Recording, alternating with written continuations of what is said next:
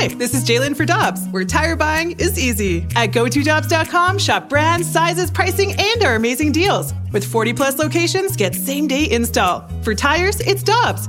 For deals you can use, click on GoToDobbs.com now. Another day is here, and you're ready for it. What to wear? Check. Breakfast, lunch, and dinner? Check. Planning for what's next and how to save for it? That's where Bank of America can help. For your financial to-dos, Bank of America has experts ready to help get you closer to your goals. Get started at one of our local financial centers or 24-7 in our mobile banking app.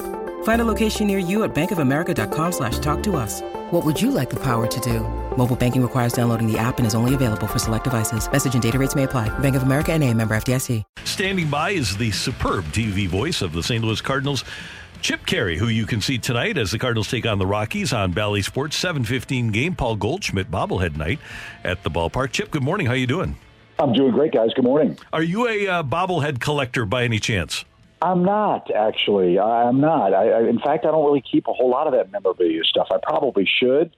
But uh, as many years as I've done big league games and all the bobbleheads they've given away, I probably need a bigger house, and I don't know if I want the one that's as big as I have now. So, have you ever had a bobblehead made of one Chip Caray? Good Lord, no. I don't think they can afford to make the eyebrows that hey, I, I got a kick out of the conversation. And for people that weren't tuned in last night, first of all, shame on you. But second of all, I was glad that you made the comp between Max Fried and Matthew Liberatore. Can you talk about the, the timeline of Max Fried? Because people don't realize he's 30 years old now, how he became what he became.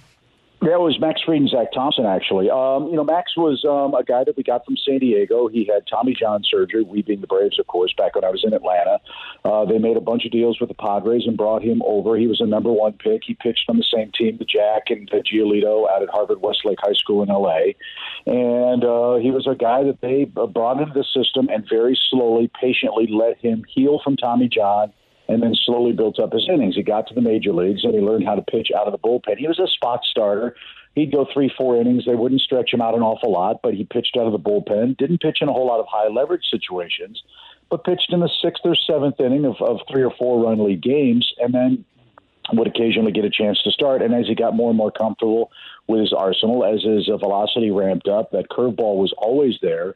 Uh, he learned how to get guys out, and all of a sudden turned into the monster that is the best pitcher on that uh, Braves staff. And uh, when I saw Zach Thompson in spring training, when I saw his stuff, his pitch mix, uh, his size, and obviously his handedness, that's the first guy that immediately popped into my head. And you know, I, those aren't really fair comparisons because Max is an established, as you said, 30 year old guy, and Zach is starting to learn how to do this up here.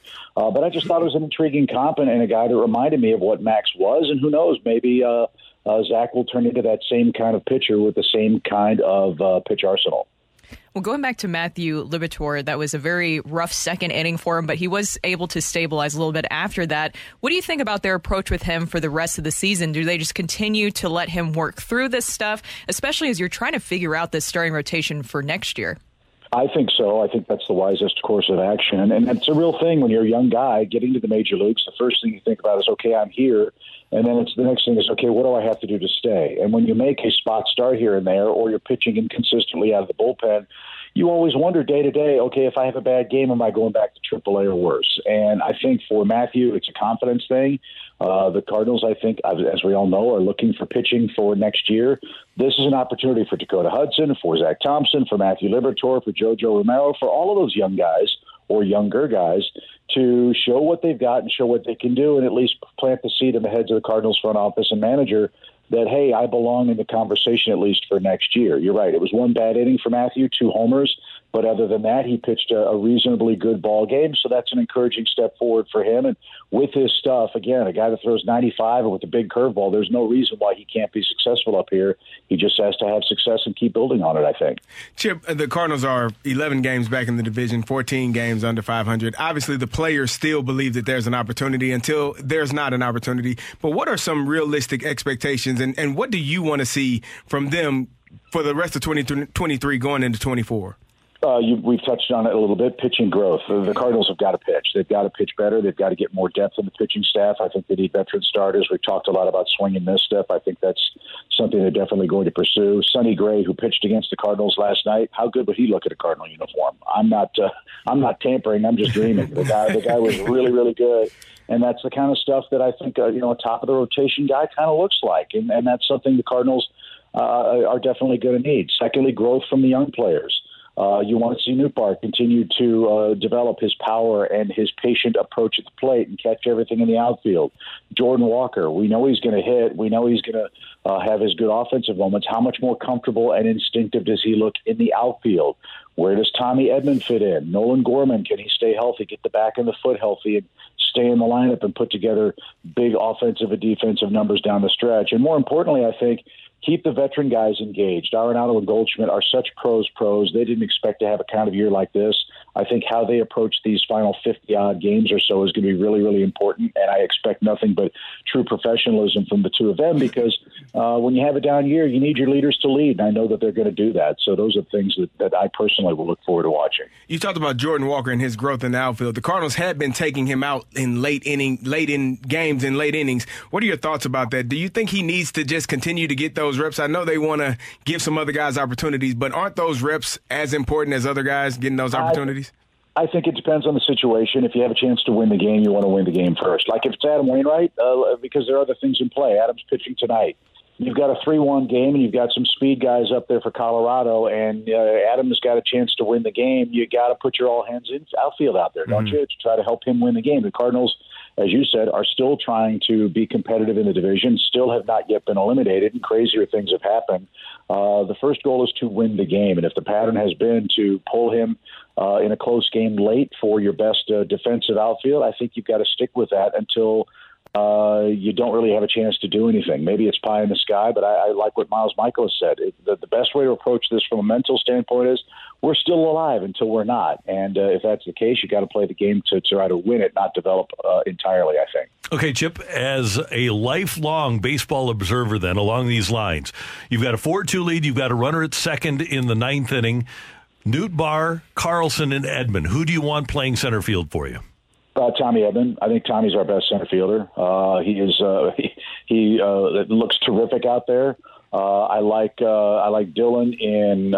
You can put Dylan in left. You can put Nootbaar in right. He's got a strong arm. But I think the way Tommy goes and gets the ball in center, it's so instinctive. His first step is so quick. We've seen him make great plays uh, all summer long. Uh, I think defensively, as the team is constructed right now, Edman in center is your your best defensive center fielder.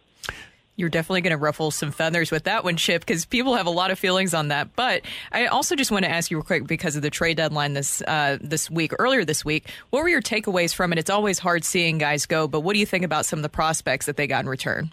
I, I, you know, I, I, I love it when people say, "Oh, the team A won this deal and team B lost this deal." We don't know the answer to that. And the example I gave on the broadcast the other night was uh, the guy that closed for the Twins. He was a throw-in in the deal that sent Eduardo uh, uh, Escobar to uh, Arizona five years ago.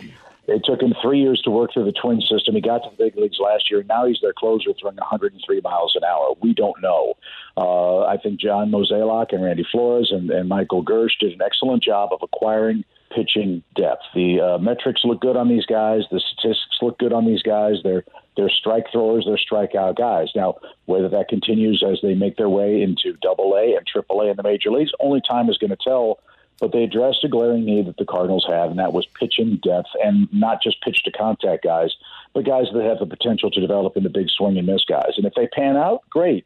And as I've said before, in Atlanta at least, when they would draft and develop and trade for pitchers, they said for every 10 you've got, one's going to make it. So you've got to buy in bulk, and that's what the Cardinals did. And we'll see how it works out. And as far as Jack and Montgomery and uh, Cabrera and, uh, and Jordan Hicks, all of those guys were free agents. All of those guys had terrific Cardinal careers. There's no rule that says that St. Louis can't try to sign them back, but they get a chance to compete for a playoff spot and increase their value. So ultimately, it really was a win-win situation in a disappointing season for St. Louis. Chip, you called your shot the other night when Jordan Walker came to the plate and hit a home run. You got any predictions for us tonight? Well, I think Adam Wainwright's going to get a win tonight. Uh, okay. He's pitched really well. Uh, he's pitched really well his last two starts. Um, I, I really think that um, Adams on a mission. The Cardinals really want to help him accomplish this goal and this milestone. Offense has not been the problem for St. Louis. I think they're going to get him some runs tonight against a Rockies team that's in perpetual rebuild and historically has not been a very good team on the road. So hopefully the Cardinals can jump out, give Adam four or five to play with. He can pitch deep in the game on a muggy night, wear these guys down, and move a step closer to 200 tonight. And finally, in addition to being a terrific broadcaster, Chip Caray is a great businessman. I noticed last night you mentioned that Drew Goodman, the Rockies broadcaster, has a palatial penthouse suite on the road. I'm sure that that's part of your deal on the road, right? You got oh, yeah. yeah. Oh yeah, yeah, it's fantastic. It's all of fifty square feet on the road, and if I'm lucky, I give, they give me a window. Chip, we always appreciate your time. It was good to see you earlier this week, by the way, and uh, we will talk to you soon. Thanks so much for the time, and have a great weekend against the Rockies. We'll be tuned in. Sounds great, guys. Enjoy your weekend as well. See you later. That's uh, the great Chip Caray joining us on 101 ESPN.